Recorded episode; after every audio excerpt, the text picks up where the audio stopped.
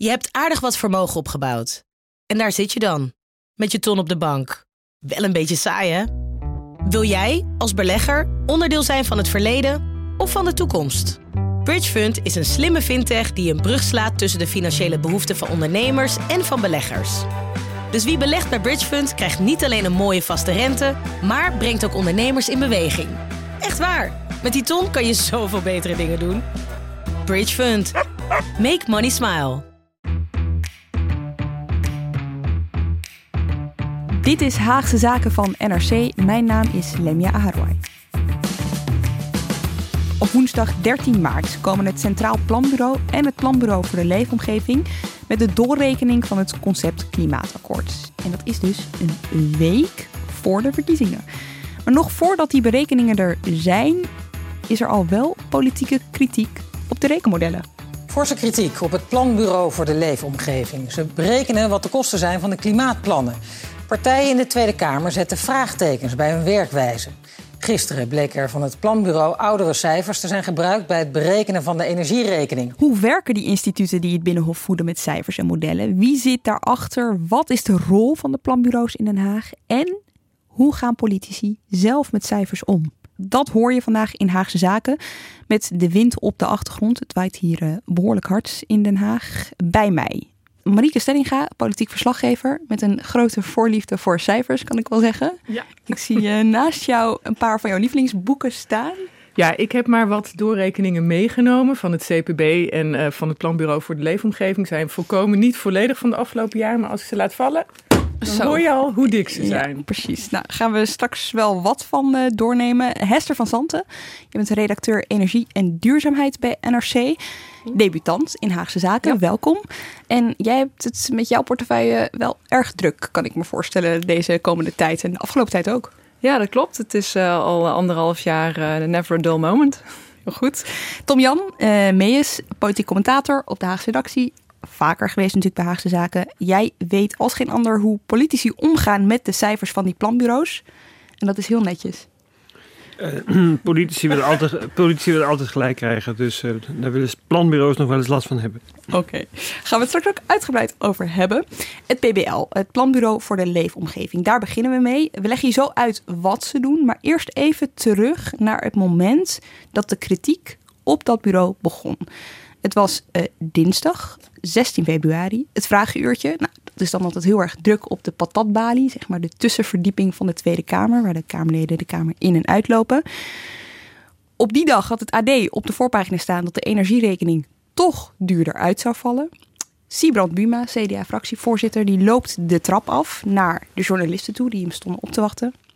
En tot mijn verbazing, ik trek net mijn telefoon erbij om het op te nemen, is dit het eerste wat hij zegt. Waar Nederland mee zit en waar ik zelf ook mee zit, dat is dat die cijfers gebruikt zijn.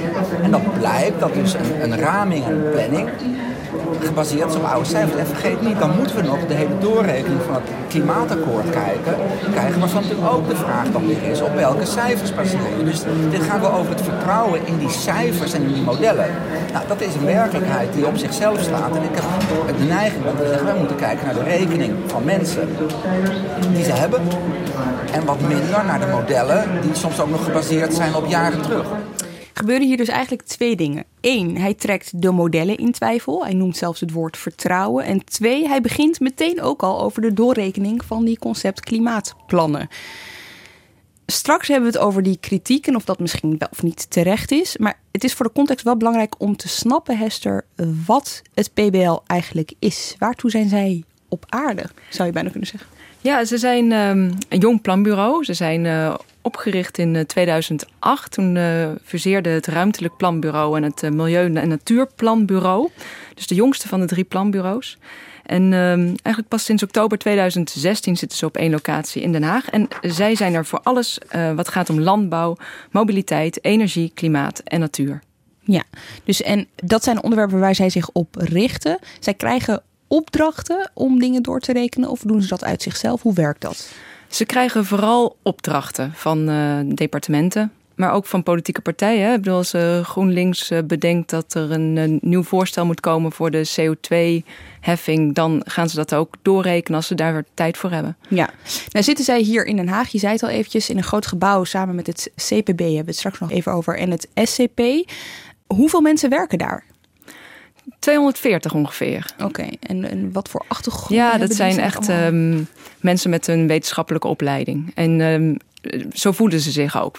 Wetenschappers, mensen die houden van analyse, van rapporten schrijven, dingen doordenken. Ja. Dat is ook de sfeer daar. Ja, wat ik fascinerend vind, is het is een heel divers palet aan wetenschappelijke achtergronden. Van uh, sociologie tot aan ingenieurs. Dus van zeer beta tot uh, meer gamma-alpha-studies. Dat is een, een grappige combinatie. En soms, als er verkiezingen zijn, vooral bij Tweede Kamerverkiezingen dus eigenlijk, dan liggen er een heleboel uh, verkiezingsprogramma's. En dan is het PBL neemt een deel van de doorrekening daarvan ook op zich, toch? Ja, klopt. Dat doen ze ook. Als tenminste de politieke partijen bereid zijn om hun programma's te laten doorrekenen. Oké. Dat doen ze niet allemaal. Hoe werkt dit? Want ze moeten er bereid toe zijn om het te doen? Ja, dat is een vrije keuze. Dus dat is absoluut geen opgelegd pandoer. Dat werkt bij het Centraal Planbureau ook niet zo. Je mag daarvoor kiezen om het wel of niet te doen. Partij voor de Dieren heeft niks met de uh, economische modellen die het Centraal Planbureau hanteert. Zij zien de wereld breder, inclusief alle dieren, beesten, welzijn, mhm. klimaat, natuur. En zij vinden dat het CPB veel te beperkt en met een, uh, nou ja, dat zijn volgens mij hun woorden, neoliberale blik naar de wereld kijkt. Daar willen zij zich niet eh, naar voegen. Dus zij dienen dat ook niet in.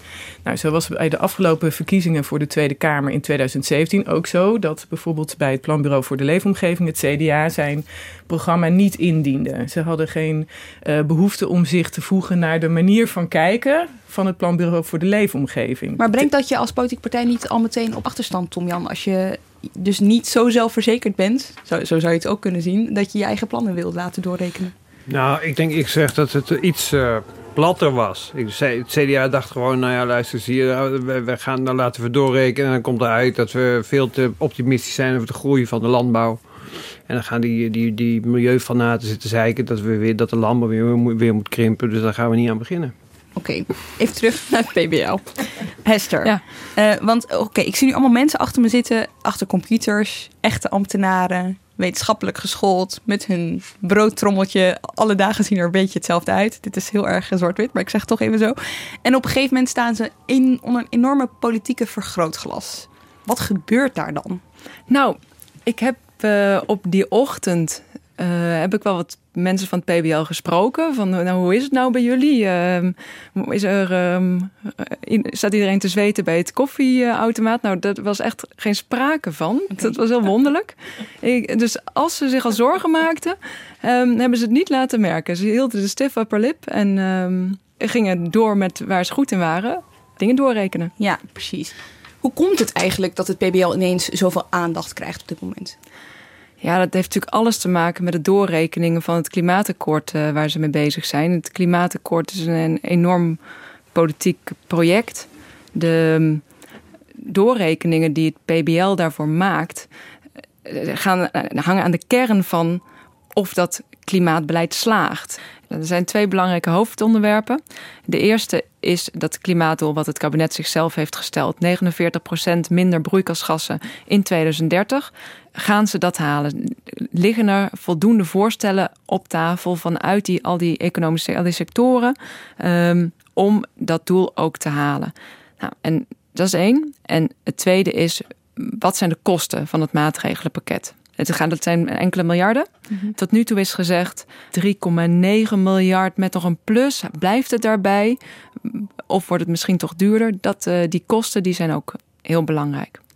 Dus is natuurlijk een mega klus. Hè? Want hoeveel, hoeveel maatregelen kwamen uiteindelijk uit die tafels? Ja, er gaat de mare dat het er 600 zijn. Maar wij hebben ze nooit nageteld, dus wij gebruiken dat getal niet. Oké. Ik heb begrepen dat het 685 zijn. Kijk eens. Tussen de 6 en 700. Ja. ik, ik, heb altijd een beetje moeten lachen om dat getal eigenlijk van die 600. Want als je het boekwerk ziet, wat het ontwerp klimaatakkoord is, dan is het echt niet zo dat daar um, bullet voor bullet, maatregel naar maatregel worden genoemd. Weet je, je kunt ze helemaal niet zo goed tellen. Wat is nou, hè, soms is er een paragraafje met, nou, we gaan ongeveer die kant op en uh, we stellen dit voor. Maar je moet je zo'n ontwerp klimaatakkoord ook niet voorstellen als een spreadsheet met dit, dit, dit, dit. Het boekwerk is allemaal tekst. Uh, maar voordat de planbureaus kunnen gaan doorrekenen, moeten ze wel ja, gewoon maatregelen hebben die, zoals het CPB ze ook binnenkrijgt bij een verkiezingsprogramma of bij een regeerakkoord, namelijk een min op de belastingen. Uh, zus en me zo met 100 miljoen. Een plus op de belastingen daarop met 500 miljoen. Dat, anders kan je niet doorrekenen. Het moet wel concreet worden. En dus is uh, het klimaatakkoord ook gespecificeerd ja. in spreadsheets en ja. naar die bureaus gestuurd om iets te kunnen doorrekenen. Oké, maar nog voordat die doorrekening er is, is het nu al een beetje in twijfel getrokken hè? Uh, door uh, verschillende politie. We hoorden het net al eventjes. Even terug naar waar dit allemaal begon. Dat was eigenlijk gewoon een invaller op de verkeerde plaats, op de verkeerde plek. Ik hecht er alleen wel aan om hier nogmaals te benadrukken dat de rekensommen die onder het uh, krantenartikel uh, zitten, wat aanleiding is voor dit vraaguurtje, uitgaan van een veel hogere gemiddelde stijging dan dat die daadwerkelijk in 2017 geweest is. En een ook veel hogere prijs voor diezelfde energie. Dus laten we ook mensen niet uh, bang maken. Oké, okay, Tom-Jan, wat horen we hier? Hier horen we om te beginnen een staatssecretaris die invalt voor een minister. Dat is altijd een beetje tragisch. Want uh, dan komt het eigenlijk neer, dat weet je ook. Kijk, het is het portefeuille van de minister Wiebes. Die is er niet. Die zat overigens op een klimaatconferentie in Polen. En dan moet uw staatssecretaris invallen en die is volkomen onvoorbereid. Mona dus die staat in feite ambtelijke tekst voor te lezen. En dat is eigenlijk ook als een bewindspersoon dat doet, dat kun je altijd zien. Dus die heeft geen relatie met de, met de tekst die ze voorlas. En dat kreeg ze later op de bord, omdat die berekeningen waar, waar je net aan refereerde in het, in het Algemeen Dagblad stonden een paar weken geleden, waaruit bleek dat zij de verkeerde cijfers had gebruikt. Nou, de werkelijkheid daarachter was dat uh, niet zozeer het PBL een fout had gemaakt, maar dat ambtenaren van het ministerie van Economische Zaken hadden gaan zitten extrapoleren op basis van een verouderde uh, prognose van het PBL. Uh, en dat in feite het ministerie toen ter tijd of meteen had moeten communiceren: luister, wij hebben een fout gemaakt, niet het PBL. En alle politieke partijen kunnen nu zeggen dat het PBL suggereren dat het, dat het allemaal aan het PBL ligt. Maar de werkelijkheid is, het ligt aan uh, mijn ambtenaren. Mijn, dat is minister Wiebes, mijn ambtenaren. Dat is niet gebeurd. Nee, hij heeft wel heel vaak gezegd dat hij te stellig is geweest. Met zeggen dat het allemaal bangmakerij was. En dat ze dat niet op die manier hadden, moeten doen. Nou, kijk, hij heeft een. Eh, kijk, het, volgens mij was het zo dat. In ieder geval voor zover ik me herinner. Dat zijn antwoord in, de, in het vragenuurtje zelf was eigenlijk best keurig. Maar wat er altijd gebeurt in Den Haag is, kijk, de formele antwoorden in de Kamer zijn niet de werkelijkheid van de media. Die werkelijkheid van de media wordt gecreëerd in interviews daaromheen. En in interviews daaromheen, Buma is daarmee begonnen. Het later heeft de VVD zich daar weer aangesloten. En uh, Economische Zaken heeft het toen laten gebeuren, in mijn beleving. VVD, met name CDA, een beetje in mindere mate VVD, hebben, het hebben de bal op het planbureau gespeeld. En echt sterk de indruk gewekt: dit is niet het probleem van het kabinet of van ons, dit is het probleem van het planbureau. En Economische Zaken heeft dat laten gebeuren. Terwijl het een enorme politieke blunder was om zo makkelijk te denken over de energierekening in 2019. Ik vind het nog steeds zo onbegrijpelijk. Want als je dit een beetje volgt, dan weet je dat daar zoveel neerslaat van het beleid hè, dat al is ingezet, deels dat nog wordt uitvergroot in het klimaatakkoord. Die rekening gaat stijgen door belastingen, door energieprijzen. Dus dat dat zo onderschat is. En dat mevrouw Mona Keizer zo stellig in de Tweede Kamer spreekt over bang maken van mensen. Dat vind ik onbegrijpelijk, nog steeds achteraf gezien. Ja, echt een blunder dat ze zo met die cijfers zijn omgegaan. Dat vind ik ook. Je, de belastingen, zoals Marieke al zei, maar de energieprijzen, die waren gestegen in 2018. Er gebeurde van alles waardoor stroom en gas gewoon duurder werden. De CO2-prijs in Europa ging omhoog. Nou, er was gedoe met kerncentrales in België. Allerlei externe dingen waardoor die ramingen van het PBL... dat de prijzen voor stroom en gas gelijk zouden blijven... gewoon achterhaald waren. En iedereen die een beetje oplet over wat er gebeurt op energiegebied... en dat zouden de ambtenaren ook moeten doen... weten gewoon, die prijzen liggen hoger.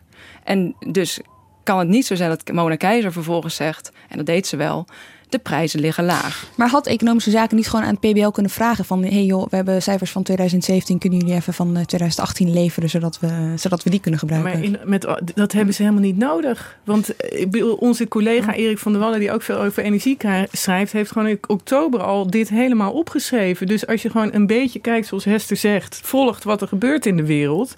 ik hoop toch dat ze dat bij het ministerie van Economische Zaken en Klimaat ook af en toe doen... dan zie je dat daar iets gebeurt. En dat je dus niet zo stellig kan zijn. En, en, daar komt nog bij dat het PBL dus nooit een prognose heeft gemaakt voor de energierekening voor 2019. Hè. Wat ze hebben gedaan bij EZK is ze hadden een prognose voor 2017 en voor 2020. Daar hebben ze een lijntje tussen getrokken. En vervolgens gezegd, nou dan weten we nu ook wat het in 2019 is. Nou, dat zo werkt het niet. Zo werkt het normaal gesproken niet. En wat ook nog meespeelde was dat het PBL een grote onzekerheidsmarge had gegeven bij zijn cijfers. Nou, dan moet je uh, als je dus dat hebt gedaan, je bent met de lineaal aan het werk gegaan en je weet dat er toch al een onzekerheidsmarge is en de cijfers liggen inmiddels anders, kun je dan kun je nooit meer stellig zijn. Ja, ja.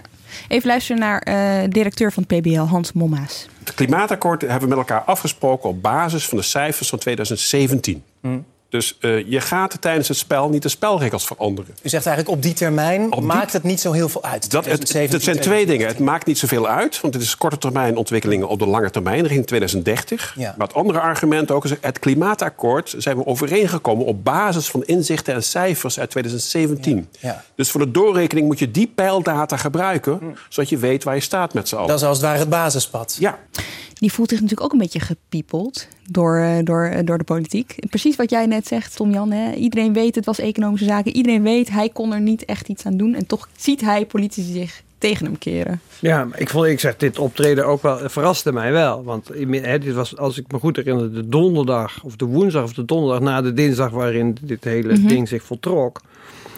En volgens mij had hij makkelijk kunnen zeggen: ja, luister, eens alle politici die zeggen of suggereren dat wij iets fout hebben gedaan die zitten daarnaast. En het viel mij op dat hij dat niet expliciteerde. Hij, hij, het, je kon het er wel uit opmaken, maar dan moest je heel goed luisteren met het, met het oog en het oor van de deskundige. Ja, dat is zo. Ja, ja, ja. En, en, dat is, ja, je kunt zeggen dat is typisch een nerdopvatting, maar luister. Politiek is natuurlijk ook gewoon communiceren met de burger, die dat niet allemaal in detail weet. Het is echt heel, ja, sorry, eh, beperkt om te, om te denken dat mensen alleen op basis van feiten uh, luisteren en sturen. Is dat iets waar ze zich, Hester, bij PBL gewoon helemaal niet zo mee bezighouden? Met hoe je handig kan communiceren? En, uh... Minder dan de andere planbureaus, denk ik. Dat is niet echt hun tak van sport. Dat is ook weer eens een felicitatie geweest, al in het eind 2017, waar dat ook een van de punten was we willen, eigenlijk zou het PBL zijn boodschap nog meer naar buiten toe moeten verkondigen, meer uitleggen waar ze nou eigenlijk mee bezig zijn. Een visitatie? Dat oh ja, dat is een uh, soort uh, wetenschappelijke beoordelingscommissie. Dat gebeurt bij alle planbureaus. Oké. Oh, en wat dacht die wetenschappelijke beoordelings commissie toen de tijd van het PBL. Want dat vind ik wel interessant. Want eh, alle ja, die waren dus vol lof oh. over het werk van het PBL. Ik bedoel, die uh, communicatie was een kritiekpuntje, maar de grote lijn was: er wordt heel goed wetenschappelijk werk gedaan. Het, het oordeel was excellent. En uh, er werd gezegd, er wordt veel gepubliceerd, veel in wetenschappelijke tijdschriften ook. En hoog aangeschreven wetenschappelijke tijdschriften. Dus eigenlijk was die visitatiecommissie heel complimenteus. Ik kan me zo voorstellen dat het PBL een vergelijkbare ontwikkeling doormaakt zoals bij het Centraal Planbureau. Uh, wat, het Centraal Planbureau is al sinds midden jaren tachtig bezig met doorrekeningen en heeft vele politieke stormen doorstaan. Veel kritiek, veel gedoe. Uh, schade en schande, uh, nou ja, misschien wat wijzer geworden. Dat is om aan de luisteraar om te beoordelen. Maar het PBL is niet alleen relatief jong, hè, 2008 zei je net, maar ze zijn ook relatief kort in uh, de hitte van het politieke debat beland. Hè? En dat is eigenlijk sinds 2013. Toen is een, in Nederland een energieakkoord gesloten. We hebben afspraken gemaakt in Europa uh, sinds uh, nou, niet zo heel lang over duurzame energieontwikkeling. En we hebben in 2015 het klimaatakkoord van Parijs ondertekend. Daarmee heeft de politiek zich gecommitteerd aan klimaatbeleid. Dat verder moet gaan dan voor de bühne. Hè? Het moet echt iets betekenen. Mensen gaan er last van krijgen, gaan het voelen. Dus wordt het politiek verhitter en gevoeliger. Dat zie je nu het afgelopen jaar in Nederland gebeuren. Die toenemende hitte om, om dat klimaatakkoord en wat daar besloten is. Dus het PBL gaat daarvan voelen dat ze een rol zijn gaan en spelen. het PBL gaat daar ook zijn plek in moeten leren vinden op zijn eigen manier. En gaat soms door de politiek voor de bus worden gegooid, zoals dat zo mooi heet. Uh, gaan weer opstaan en bedenken dat gaan we dus nu nooit meer zo doen. Zoals het CPB zoveel malen ook al heeft gedaan. Ja. En uh, daarin uh, ja, nu een hele wonderlijke, interessante manier heeft van omgaan met uh, politieke kritiek, met uh, maatschappelijke vragen, met Het is nog een beetje zoekend, zullen we maar zeggen. Ja, Want het PBL is zoekend en gaat daarbij ook fouten maken. En ik zou zeggen, laten wij ze die foutenmarge ruim gunnen. Ja, want ik zie ze echt voor me, die nou, ruim 240 mensen die dan van alles horen roepen over hun eigen werk. Soms ook in heel gemakkelijke termen. En dan wil ik Dijkhoff bijvoorbeeld, die had een idee over hoe makkelijk die uh, cijfers geüpdate kunnen worden. Ik geloof dat ze dat in winkels tegenwoordig bijna per uur doen. Dus dan moet het er ook wel lukken om dat uh, na twee jaar even te updaten.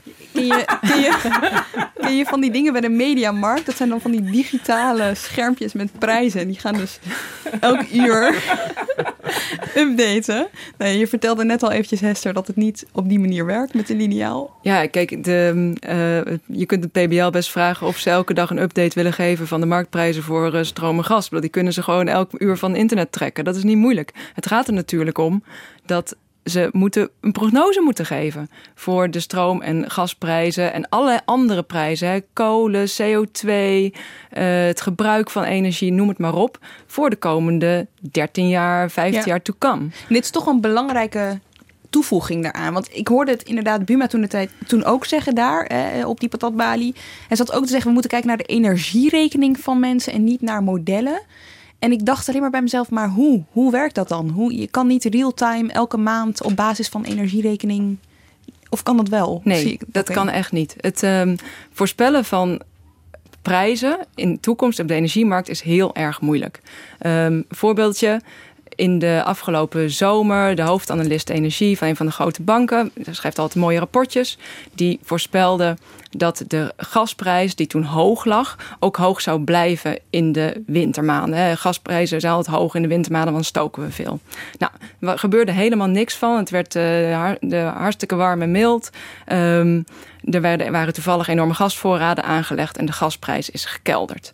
Een half jaar van tevoren kunnen mensen die zich elke dag met het voorspellen van energiemarkten bezighouden, dat dus niet voorzien. Dus het PBL kan dat drie jaar van tevoren ook niet. Ja, en dit is dus gewoon een feit. Het kan gewoon niet. Ik wil het even vertalen naar politiek. Ik bedoel, je kan ook gewoon zeggen, ja jongens, het kan gewoon niet. Dus soms zal het inderdaad uitpakken dat je energierekening omhoog gaat. Het is geen politiek uh, populaire uh, uitspraak, maar het kan niet anders. Ja, maar daarin hè, kan je. De energierekening is een interessant ding. Want naar mijn gevoel wordt dat een uh, nieuw politiek brandpunt. Hè. Je, je kijkt ernaar, je ziet alles wat er aan klimaatbeleid belandt op die, uh, is, belandt op die energierekening. Omdat er heel hoge. of de belastingen gaan omhoog op die energierekening. Maar ja, het zou ook heel goed kunnen dat de energieprijzen nog doorstijgen. Omdat Europa of wij meer klimaatbeleid gaan voeren. Um, en als je naar die die zekerheden kijkt, want over de belastingen gaat de politiek namelijk wel, kunnen ze heel goed voorspellen, mm-hmm. hebben ze namelijk zelf gedaan, dan zie je dat die energierekening de komende jaren stijgt. En volgens mij is het ook echt zaak van politici om daar eerlijk over te zijn dat dat bewuste beleid is. Het is de bedoeling dat energie duurder wordt voor burgers, want het hele idee is dat we minder energie gaan gebruiken. En dat doen ze omdat ze iets doen voor het klimaat. Dus soms heb ik wel eens de indruk bij politici dat ze een beetje willen doen wij komen voor u op, het kost niks. Maar het beleid dat ze al hebben ingezet, dus nu nog voor een klimaatakkoord, is al een stijging van de energiebelasting. Maar dat maakt het tegelijkertijd natuurlijk moeilijk om er open over te zijn. En dan kruip ik even in de huid van een politicus ja. nu. Hè. Dat is natuurlijk altijd heel gevaarlijk, maar ik ga het toch even doen. Probeer eens. Um, even wat one-liners. Nee hoor. Um, het zit namelijk, dit is allemaal nog voordat ja. al die klimaatplannen zijn ingevoerd. Ja. Dus hoe ga je verdedigen dat je nog een heleboel klimaatplannen gaat invoeren als mensen nu al in hun portemonnee merken dat ze er flink voor moeten gaan dokken? Ja, maar daar zit, wel echt een idee achter. Daarom is het wat Marieke zegt helemaal waar. Kijk, die, kijk ze hebben heel, heel bewust, de redenering is, het is eigenlijk gewoon marktwerking. Als je de prijs hoger maakt, wordt, neemt het eh, gebruik af. En dat hebben ze heel bewust in het beleid gestopt. En vlak voor de verkiezingen gingen sommige partijen heel erg paniekerig doen op dat laatste mhm. bericht. Ehm, maar dat was eerlijk gezegd gewoon uh, volstrekte hypocrisie. het was niet anders. En ja, en vervolgens werd het BBL erbij gehaald. En dat, maar kijk, als je, beleid, als je beleidskeuzes maakt, moet je ze durven dragen. En dat durfden ze die dag niet. Het viel mij op, dat durfden ze eigenlijk die hele week niet. Ik vond het meest fascinerende aspect over die energierekening eigenlijk dit. Je hebt een senator van de SP, een oud senator van de SP, een oud wethouder van de SP. Die is nu directeur van het Nibud die dinsdag dat al die Kamerleden zeiden... nou, en de, en de energierekening is te hoog en de, de, koopkracht, zorgen, zorgen... en dat kan de burger niet dragen en zo. Ik ging die man, die kwam naar buiten en die zei... we hebben eens bekeken, ik geloof niet dat er koopkrachteffecten zijn. SP'er. De, de, en die, die, had gewoon heel eerlijk de, de feiten onder ogen was die gekomen. En kijk, um, als je dat niet kunt... Als je niet het risico van je eigen keuzes durft te dragen, dan, dan, ja, dan ben je, zit je eigenlijk altijd te modderen. En dat deden ze. Nou, er komt nog een heleboel gemodder aan dan als het inderdaad die doorrekeningen aankomt. Maar goed, dat is voor latere zorg. Uh, de kritiek op het PBL richt zich dus, er was eigenlijk, dat is een beetje de conclusie hier, kunnen we wel zeggen, eigenlijk onterecht. Hè? De kritiek had op economische zaken moeten worden geleverd en niet op het PBL. Toch is er ook wel degelijk inhoudelijke kritiek soms op die rekenmodellen van het PBL. Hè? Onder andere door CDA-Kamerlid Pieter Omtzigt. Het afgelopen jaar zaten ze er meer dan 100% naast met het aantal elektrische auto's dat verkocht is.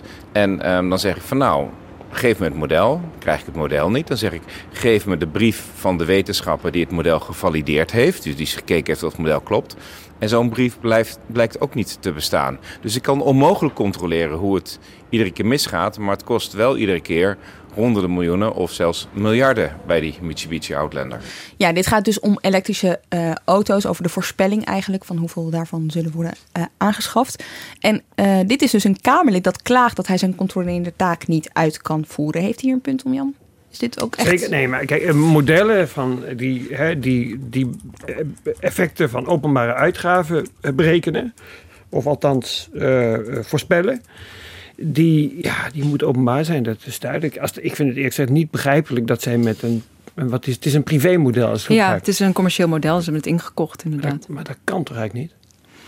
Ze zeggen dat ze geen alternatief hadden. Hmm. Uh, maar ik ben het met je eens hoor. Het uh, is onwenselijk, denk ik ook, dat uh, je niet bij dit soort modellen onder de motorkap kan kijken. En PBL heeft ook zelf gezegd dat ze dat willen veranderen. Dat ze dat ook liever wel willen. Ja, laat ze dat regelen, zou ik zeggen.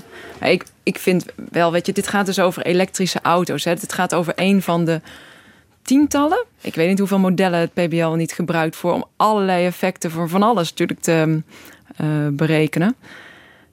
Dus om daar nou een eh, trend in te zien van hoe het PBL werkt of een voorbeeld, dat vind ik dan weer wel te ver gaan. Dit zijn lerende organisaties hè? en dat is ook ongelooflijk goed. Want uit die interactie tussen kritiek, zoals van Omtzigt, die volgens mij goed is en terecht, uh, en zo'n planbureau, dat is bij het CPB ook zo vaak gegaan, daar komen nieuwe inzichten uit. En daar uh, wordt zo'n bureau ook beter van. Ook als dat leidt totdat ze zeggen: we kunnen dit niet.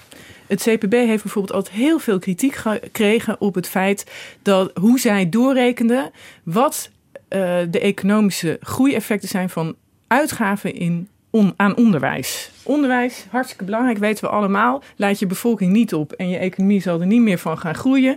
Leid je bevolking supergoed op en waarschijnlijk heeft dat een economisch effect. Het is een boerenwijsheid, het is niet omstreden door economen. Alleen het CPB worstelde daar maar mee, want ze kwamen niet aan genoeg empirisch bewijs hoe ze dat moesten opnemen in hun groeimodellen. Elke keer probeerden ze het zus, probeerden ze het zo, kritiek van wetenschapskritiek van politieke partijen. Op een gegeven moment hebben ze gezegd het is een falen eigenlijk van ons, maar we stoppen het er niet meer in. Dus wat jij uitgeeft aan onderwijs, kunnen wij niet doorrekenen op zijn economische groeieffecten. Niet geloofwaardig, niet wetenschappelijk onderbouwd. En dus stelt het niet mee. Dat is natuurlijk een enorme omissie. Hè? Dat, dat mis je echt in die modellen. Uh, partijen zoals D66, die veel investeren in onderwijs, zeggen wij komen daar dus bekaaid van af. Ik vind een politieke partij moet kunnen zeggen: luister, wij scoren wat minder op groei dan de VVD. Wij investeren meer in onderwijs. Dat kan het CPB niet uitrekenen. Wij geloven er toch in en daarom doen we het toch. lijkt me niet heel ingewikkeld. Je moet als politiek en als je, uh, als, als je claimt dat je ook over de lange termijn uh, het land een beetje kunt sturen, moet je ook in de, uh, als, als politicus risico's durven nemen. Ja. En dat, willen ze, dat besteden ze eigenlijk uit. En dan, zeggen ze, en dan willen ze zich altijd kunnen verschuilen. En de, ja, dit is natuurlijk wat Marika doet. Een perfect voorbeeld waarin ja. ze dat niet kunnen. Ja, het is, het is risico's nemen, maar dus ook blijkt nu. Uh, dus je, je, je, hebt dan ook een boeman om op te wijzen op het moment dat er cijfers uitkomen waar je zelf eigenlijk liever, die je zelf dus liever niet had willen communiceren. Nou ja, en dat is wat dit voorbeeld van het PBL ook weer zo mooi laat zien. Het is natuurlijk, die cijfers zijn niet heilig. Die zijn niet exact. Die zijn met allerlei onzekerheden en beperkingen omgeven. Staat dat ook altijd in die rapporten? Dat staat altijd bij. Het CPB maakt hele waaiers met de onzekerheidsmarge waarbinnen hun ramingen zich bevinden. Nou, dan, die waaiers zijn zo breed dat je denkt, hou maar op met voorspellen. Dus het is niet exact. Ze maken de best mogelijke doorrekening of raming van alles op basis van alles wat ze op dat moment weten. Ze zeggen er ook altijd bij: dit zijn onze beperkingen, dat kunnen we niet. Uh, en dat hebben we niet meegewogen, let even hierop.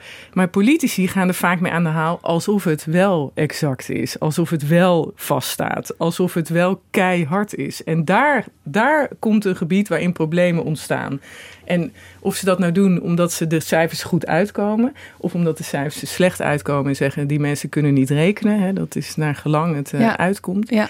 Uh, daar zit vaak het probleem. Oké, we hebben het nu al een paar keer gehoord. CPB, hofleverancier van de door jou uh, meest favoriete uh, gerate stukken. Wat doen zij? Ja, het CPB heeft economische modellen gemaakt. Uh, en voorspelt daarmee uh, om de regering een basis te geven waarop zij de begroting voor volgend jaar kunnen maken. Voorspellen zij hoe de economische groei eruit zal zien.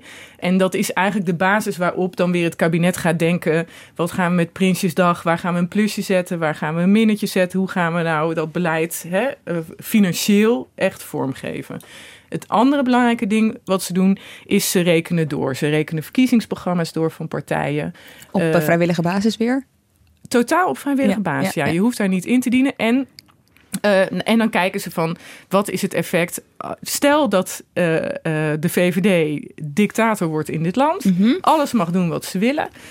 Wat is dan het effect op de economische groei? Wat is het effect op de koopkracht? En zo doen ze dat. En op de werkloosheid, de werkgelegenheid. En zo doen ze dat voor alle partijen die daar hun maatregelen indienen.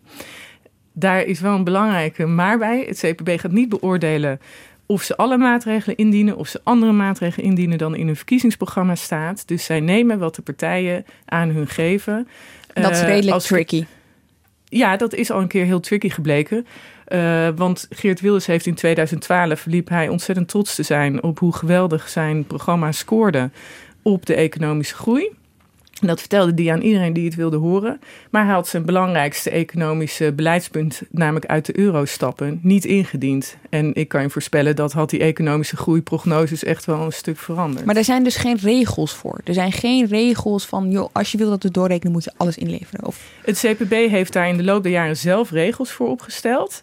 Um, en een van de regels is, zij zijn geen scheidsrechter in of die partij wel eerlijk al zijn standpunten indient of dat er licht zit tussen.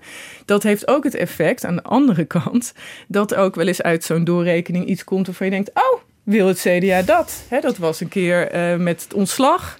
Was opeens veel harder geworden in de doorrekening dan in het verkiezingsprogramma stond. Tot onaangename verrassing van sommige CDA'ers zelf.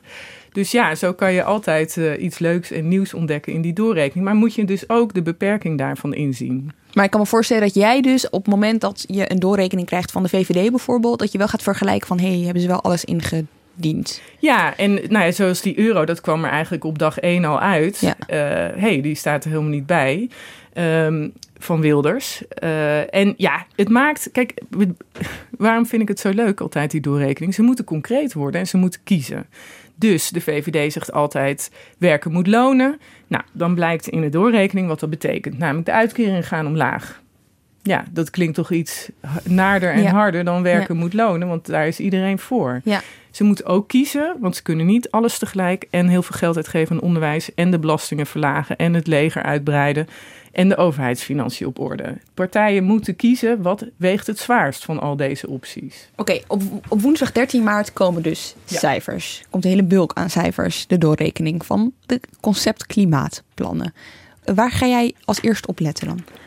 Nou, zeker op eh, de politiek gevoelige onderwerpen. Want die zijn er bij de meeste sectoren wel. Hè. Zeker bij de industrie zie je dat. Er is heel veel discussie geweest over um, hoe moet uitstoot van CO2 nou eigenlijk um, belast worden. Er is nou een soort boetesysteem opgetuigd. Wat vindt het PBL daarvan?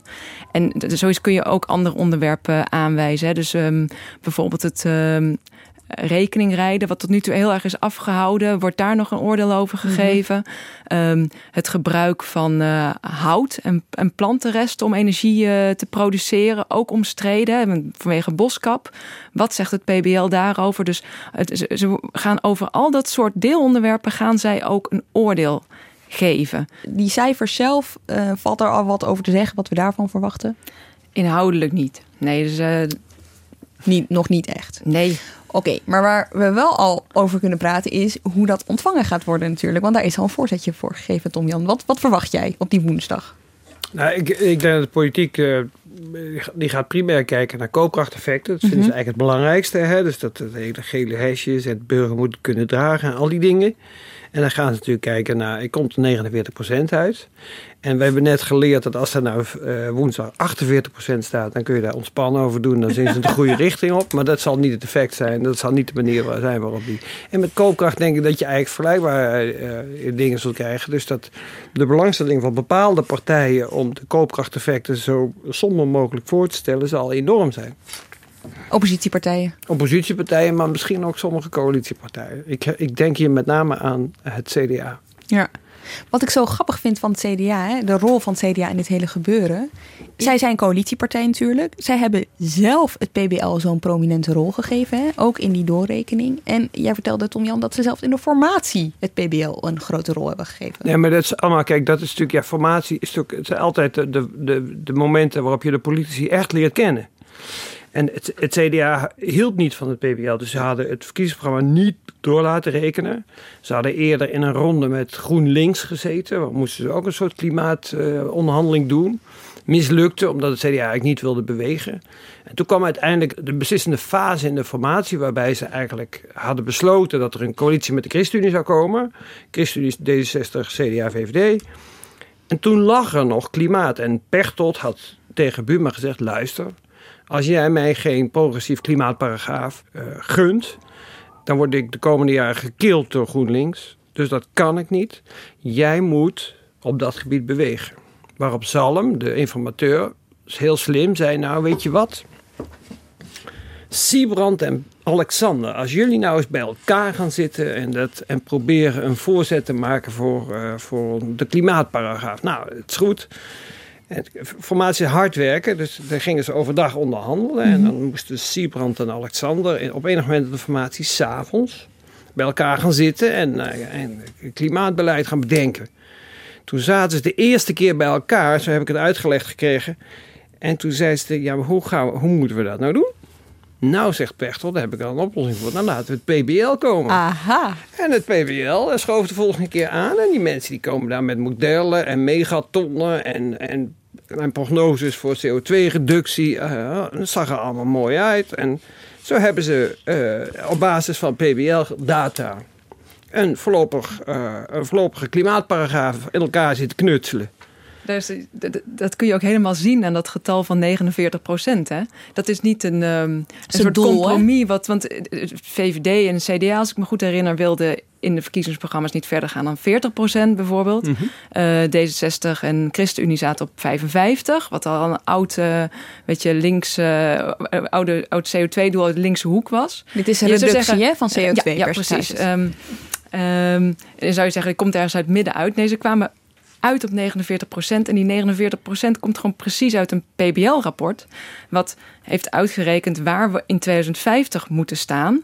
Daar weer met de lineaal naartoe getrokken. En als je dan de lineaal neemt, dan kom je in 2030 precies op 49 uit. Niet op 50, niet op 48, nee, op 49. En daarom is het 49 geworden. Maar goed, zo heeft het CDA zich gebonden. Maar dat is dus eigenlijk een beetje tegen de zin van die club ingegaan. Ze moesten politiek gezien wel, maar ze hadden er geen zin in.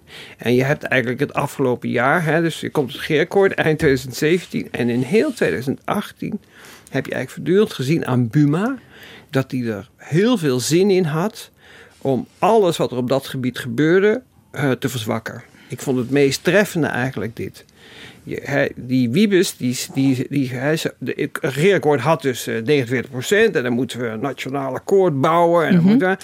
en toen had Wiebes die klimaattafels bedacht. En dat heeft hij uit mijn hoofd in voorjaar 2018 of misschien wel najaar 2017 al aan de Kamer gestuurd.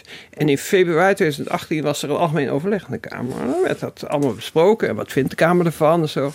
Nou, CDA die nam daar neutraal kennis van. Daar vonden we er verder eigenlijk niet zoveel van.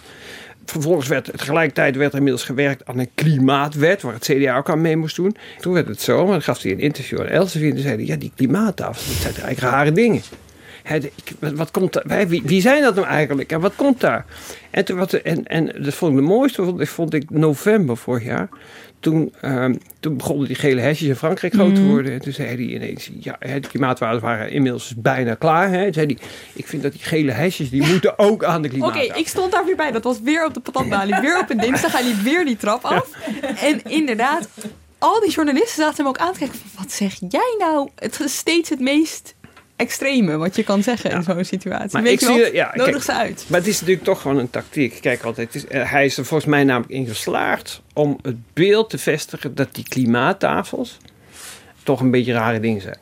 Ja, het, is een beetje, hè, waarom, waarom praat de burger daar niet mee? Terwijl hij er zelf mee heeft ingestemd. Hij heeft zelf ingestemd en bovendien de burger praat mee via de volksvertegenwoordiging, via de Tweede Kamer, waar die, waarvan hij zelf een nogal prominent lid is. Dus het is echt volstrekte larikoek.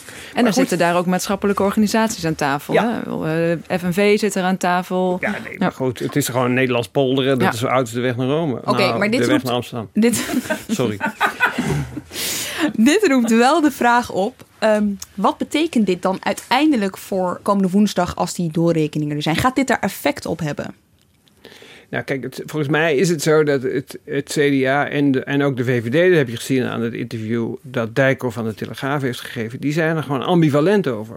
Ik denk dat het bij de VVD er zo voor staat, Rutte wil het. Uh, de VVD-fractie en de, een aantal bewindslieden willen het. Maar de VVD-fractie in de Tweede Kamer is er minder van overtuigd. En bij het CDA staat het er zo voor, die willen eigenlijk niet. Die hebben zich gecommitteerd aan afspraken. Ze begrijpen dat ze die moeten nakomen, maar ze zullen er alles aan doen om, de, om uh, zo gunstig mogelijk vanuit hun perspectief hieruit te komen. Dus om die afspraken te ondergaven. En dat is, dat is een mechanisme dat je eigenlijk voortdurend ziet. Ja, maar met die cijfers ik bedoel, wat, die cijfers wat kunnen volgens mij niet onderuit. Dus die 49 procent, daarom krijg je dus ook de absurde discussie vanuit het perspectief van die planbureaus. Ja. Van, het moet precies 49 procent zijn. Ja. Terwijl je daar echt wel een beetje ontspannen mee zou kunnen omgaan, denk ik. Nadeel natuurlijk als je er ontspannen mee omgaat, is dat het al snel weer uh, wordt, niet, wordt niet gauw meer als je ontspant. Als je accepteert dat je het niet zo exact kunt voorspellen, moet je er ook de moed hebben in het bestuur nou oké, we zitten te gaan de goede kant op en uh, we hebben er vertrouwen in dat het goed afloopt. Of is dat, gaat dat niet?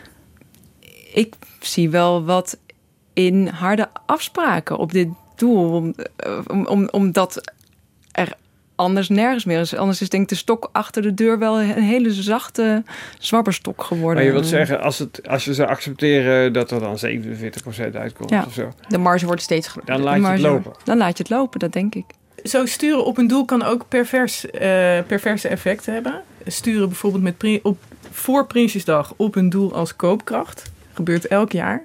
En daardoor wordt me toch gerommeld aan de belastingschijven en de kortingen en de weet ik veel watjes. Dat is onvoorstelbaar wat er elk jaar weer gebeurt. Vertel even hoe dat gaat. Die arme belastingdienst die wordt daar helemaal uh, gek van volgens mij. Nou ja, dit jaar wilden ze per se dat heel veel mensen, ze, het kabinet Rutte 3 wilde per se dat heel veel Nederlanders erop vooruit zouden gaan. Staat ook op pagina 1 hè, van het regeerakkoord. Hè. Iedereen moet voelen dat... dat het beter gaat. Nou, dat is echt, hè, het is, er zijn de oogstjaren, dus het moet uitgedeeld worden. Nou, toen kregen ze de eerste doorrekeningen van het CPB terug in augustus. En dat zag er voor sommige groepen niet heel helemaal goed uit. Het was best wel heel erg goed al, maar niet super goed. Uh, ik geloof dat dat vooral uh, ouderen waren en uh, mensen met uitkeringen. Nou, dan gaan ze dat zitten repareren. En dat doen ze door heel klein beetje te morrelen aan de heffingskorting daar en de arbeidskorting zus en het schijfje zo en een toeslagje hier. En dan willen ze uitkomen op een heel hoog cijfer, zodat ze nu dan zeggen, wat het cijfer wat je heel vaak herhaald hoort, uh, 96% van de mensen of huishoudens gaat erop vooruit. Zoals Ollongren hier bijvoorbeeld zegt. Ja. Dit is een van de grootste ergernissen, blijkt uit, uh, uit allerlei enquêtes. Dat mensen denken, hoezo? Ik hoor overal dat het beter gaat met Nederland. Het geld klotst tegen de plinten. En wij moeten nog eens een keer 3% meer betalen voor nee, onze boodschappen. Iedereen wordt er beter van. Iedereen gaat er in koopkracht op vooruit. Ja. Iedereen gaat uiteindelijk minder betalen. Alle groepen ja. gaan erop vooruit. Dit is een ongelooflijk bouwde uitspraak. Hè? Ik zou het altijd adviseren om het niet zo stellig te zeggen. Kijk, ze, Ollegren zegt hier iets over 2019. Uh, en er zijn dingen die je zeker weet als je een regering bent, namelijk de belastingen die je verhoogt en verlaagt. Dat heb ik net al gezegd. Ze verhogen de belasting op energie, ze verhogen de belasting op boodschappen, de BTW, ze verlagen de belasting op inkomen. Nou, dan blijft er uiteindelijk, als je uitgaat van een bepaalde loongroei en andere dingen, een koopkracht plaatje over. Nou, het CPB zegt daar elke keer van: pas nou op, pas nou op. Dat is een raming, er zitten grote onzekerheden bij. Maar voor politici is het zo aantrekkelijk om dan te zeggen: iedereen gaat erop vooruit. Als het er goed uitkomt. Maar ik vind het wel een beetje een politieke strop waar je je hoofd in stopt als kabinet. Want die belastingen gaan omhoog en ook deels omlaag bij de lonen. Maar het hangt ook heel erg op een onzekere factor, namelijk de loongroei in 2019. Het CPB denkt nog steeds dat die zodanig zullen stijgen dat er een goede koopkrachtplus voor best wel veel Nederlanders overblijft. Zo zou ik het zeggen. Maar dat is natuurlijk heel onzeker. Hè? Want bedrijven zien ook een brexit, een Donald Trump. Allemaal dingetjes gebeuren. Ze zien dat Duitsland nu niet zo lekker draait. We zagen al Ze dat de economische die groei minder omslaan. Die loongroei is er de afgelopen jaren niet echt uitgekomen. Zou je nou als bedrijfsleven dit jaar vol gaan uitdelen op die lonen? Laatst waren de enquêtes onder bedrijven door uitkeringsinstantie UWV. Daar zeggen best wel veel bedrijven: ja, we gillen van de vacatures, maar hogere lonen, ja, gut. Er zijn ook andere manieren om daar dan eventjes mee om te gaan. Ik zou dit niet durven zeggen over 2019. En de kans dat wij hier volgend jaar zitten en het niet zo helemaal is uitgekomen, lijkt mij vrij groot. Maar ze maakte overigens ook een hele basale politieke fout. Want ze krijgen altijd, voorafgaand aan Prinsjesdag, te horen: je moet nooit algemene koopkrachtgaranties geven. Je moet het altijd spreken. En let maar op, dat doen ze ook bijna Ja. altijd allemaal in groepen. Dus dan zeg je niet iedereen, dan zeg je alle groepen gaan erop vooruit. En dan kun je altijd zeggen, als er iemand afwijkt, ja, maar die groep waarvan u deel maakt, gemiddeld gaat die wel. Dus Ja. dat is een foutje. Ja, dit is echt een foutje in de communicatielessen die ze heeft gekregen. Want alle groepen, ze hebben manieren gevonden dat het toch exact voor jou in jouw oor klinkt het als iedereen gaat Ja, erop vooruit. ja, ja. In het oor van, nou ja, een econoom of een CPB'er, oké, dat is netjes geformuleerd. En dat is toch wel een beetje kwalijk, want ik denk dat de gemiddelde mens denkt, nou, waar is dat geld Ja, in mijn precies. portemonnee? Maar zo werkt dit wel. Ik bedoel, er worden, de- er worden verwachtingen gecreëerd natuurlijk. Ja. En dan zie je dat de energierekening wel Ja. gestegen is. En je En- boodschappen duurder zijn geworden. En dit is, een dit is nou precies waar we het over hebben. Eh, maak de dingen exacter dan ze zijn. Dat is toch vaak iets wat politici doen. Ja, overigens dat CPB, hè, zij twitteren dit ook hè, op de dag voor Prinsjesdag. Dus Nou ja, ze zien het aankomen. Ik vind het heel grappig om als CPB-watcher te zien. En daarom eh, ben ik ook benieuwd naar het planbureau voor de leefomgeving de komende jaren. Dat zij steeds meer zich bewust zijn van het effect van wat zij doen op eh, de burger, op het publieke debat. Hoe het ontvangen wordt, hoe het verstaan wordt. Wat zij eigenlijk helemaal niet proberen te zeggen. Hè? Of hoe het misbruikt wordt door politici. En nu inderdaad, de dag voor Prinsjesdag, twitterden ze. Eh, ik zeg het uit mijn hoofd hoor, dus ik zeg het misschien niet zoals het CPB het zou zeggen. Maar het was iets als: je kan niet met de koopkrachtplaatjes afleiden hoe je eigen portemonnee er volgend jaar uitziet. Dat is dus het CPB. Praat met de burger. Die zegt: Doe morgen even, dat zijn mijn woorden. Je oren dicht bij alle kabinetsleden die hier gaan toeteren over hoe fantastisch het volgend jaar wordt. En zie de onzekerheid die in onze ramingen zit. En de, gem- de doorsnee. CPB heeft het ook altijd over doorsnee. Dat is dus ook niet eens een gemiddeld huishouden. Dat is het huishouden dat in het midden zit. Dus de helft van de huishoudens zit onder deze koopkrachtvooruitgang, de helft erboven. Ja. Dat laat al zien Ja. hoe stelligheid niet past bij wat zij doen. Oké, we hebben het nu dus gehad over het PBL. We hebben het gehad over het CPB. Er is nog een planbureau dat anders is dan de rest. Ze zijn niet bezig met cijfertjes, maar veel meer met het gevoel. En dat is het Sociaal Cultureel Planbureau. Ik denk ook trouwens dat de naam Kim Putters, die zal over het algemeen zullen veel meer mensen die kennen dan een Laura van Geest of een. ehm, wat was het nou? Hans Momhaas. Ja, precies. Ja. Onthoud die naam. De komende tijd ga je hem vaker horen in ieder geval. Ehm, het Sociaal Cultureel Planbureau. Eh, Tom-Jan, hoe, zou- hoe, hoe, wat, is, wat meten zij? Het zijn natuurlijk eh, overwegend sociologen. Dus die, me- die zijn niet zo exact. Eh, dus die, die komen zelden met voorspellingen. En die, hebben, die geven eigenlijk veel meer eh, situatierapporten uit. En het meest gelezen werk dat ze, het- althans politici, eh, door politici het meest gelezen werk, is gewoon een drie maan- maandelijks uitvoerig opinieonderzoek over hoe de stand van het land. Het continu onderzoek burgerperspectief. Ja, en dat is hier dat is wel een, een, een hele belangrijke graadmeter geweest, geworden, sorry, voor het, voor het nationale optimisme, zeker het nationale zagrijn. Ja, want die Kim Putters, ook tijdens de formatie, hij is een keer vier eh, langs geweest. Tijdens de verkiezingen, voor de verkiezingen, is hij ook echt bij alle partijen zo'n beetje van links tot rechts langs geweest om te zeggen wat de burger nou eigenlijk wil, vindt, voelt, denkt. Ehm, ik begreep zelfs dat hij eh, na afloop van de provinciale statenverkiezingen langs gaat bij verschillende provincies. Eh, bij de vo- vorming van colleges, om dan ook daar te zeggen wat burgers willen, denken, voelen, zodat ze daar rekening mee kunnen houden.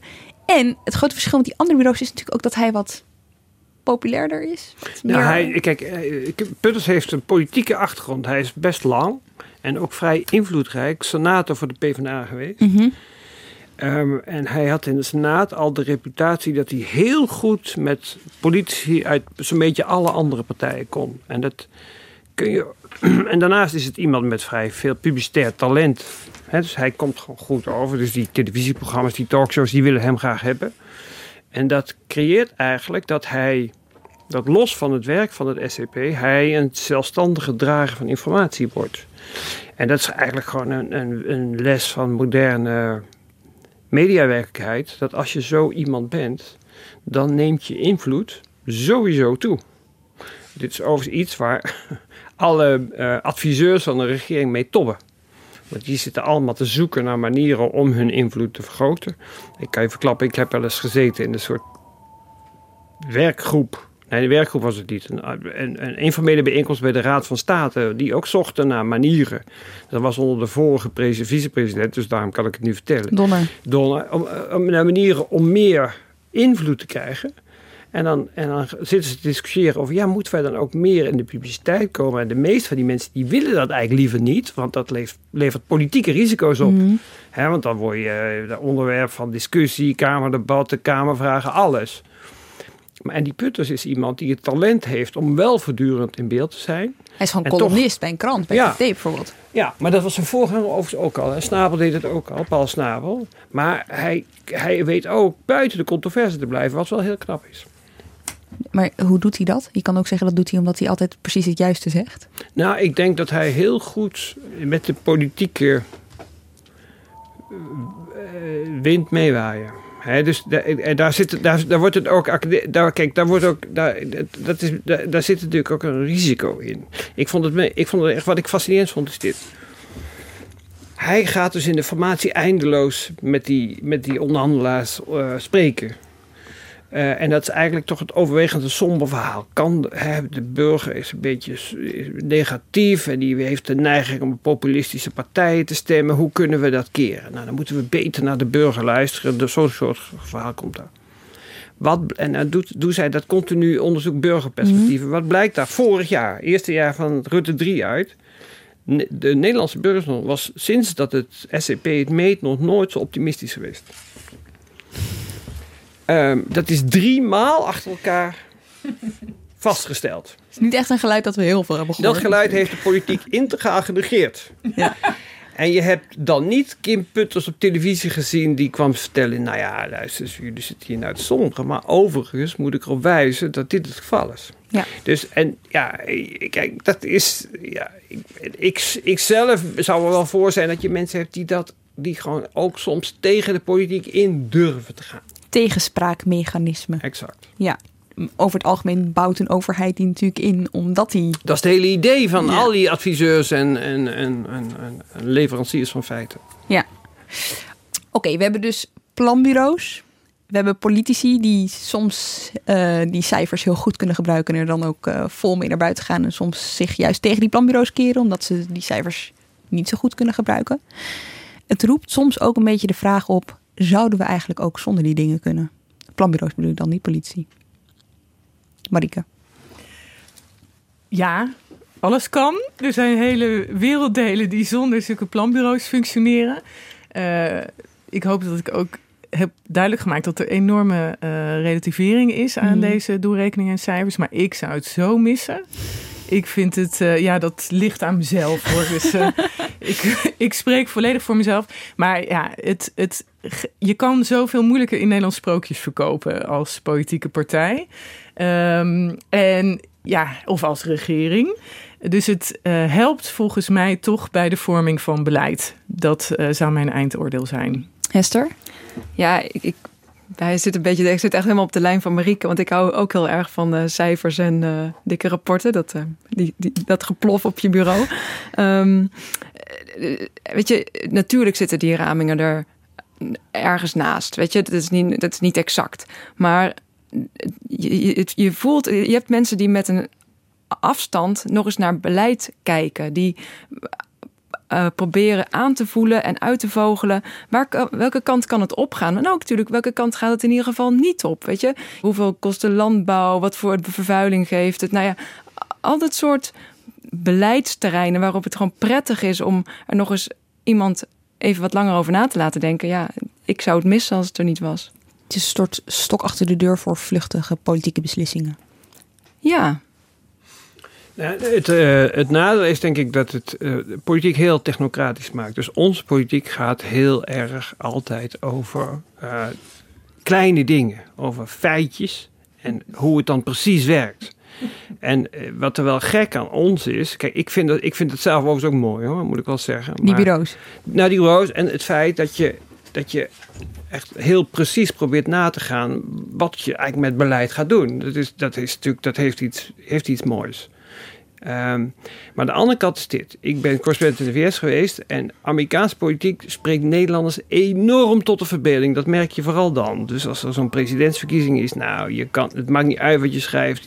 Iedereen vindt het ah, interessant en toestanden. En dat komt natuurlijk. Die hebben dat allemaal niet. Dus die hebben geen doorrekeningen. Dus daar kan je in een campagne alles zeggen. En, en, die, en, en je hebt nu ook weer zo dat nieuwe democratische uh, congreslid. Die zegt ook voortdurend dingen over dat je eigenlijk socialisme in Amerika kan invoeren. En dat vinden Nederlanders ook fantastisch. En het punt is natuurlijk wel, dat valt gewoon buiten de controle van onafhankelijke deskundigen die daar nog eens naar kijken. Um, Um, ik heb in, in de VS destijds, in Washington waar ik woonde, leerde ik de man kennen die de tweede man was bij het uh, Congressional Budget Office. En die, ja, dat is eigenlijk het Amerikaanse CPB. Die doen hetzelfde werk, maar die zijn eigenlijk gewend dat er bijna niemand of helemaal niemand naar hun rapporten kijkt. Tragisch. Dus, en op een gegeven moment kwam ik met hem in gesprek hoe dat dan in, uh, in Nederland of in Europa gaat. Want Nederland is een betrekkelijk kleine entiteit in de VS, maar goed, hoe dat dan bij ons ging. En uh, uh, toen legde ik dat uit, dat wij die CPB's hebben en zo. En toen zei hij, but that's not democracy. ja, en daar is, ik kan ook met dit heel erg meevoelen. Want je hebt natuurlijk, je, beperkt je in je blik ook door zo'n doorrekening en door een CPB, PBL. Je moet ook buiten het speelveld of de ramingen of de denkkaders of de cijfers, moet je ook mogen denken. Ik herinner me ook keer dat Roemer in de Kamer iets zei tijdens de financiële beschouwing. Dat hij aan alle kanten, of de algemene politieke beschouwing, alle kanten, heb je dat laten doorrekenen? Heb je wel een tegenbegroting? En ja, mag die man gewoon wat zeggen, wat hij vindt of waar hij over droomt of denkt, zonder meteen dit voor zijn voeten geworpen te krijgen. Ja. Echt heel erg enerzijds, anderzijds dit. Een beetje, NRC. een beetje saai. En. Daarmee besluiten we deze aflevering van Haagse Zaken. Dank jullie wel, Hester van Santen, Marieke Stellinga en Tom-Jan Meijers. Dank ook voor het luisteren. Deze aflevering is mogelijk gemaakt door onze producer Henk Wijfrok van Werven. Volgende week zijn we er weer. Wil je ons in de tussentijd iets vertellen? Heb je een idee voor een aflevering? Mail dan naar podcast.nrc.nl. Tot volgende week.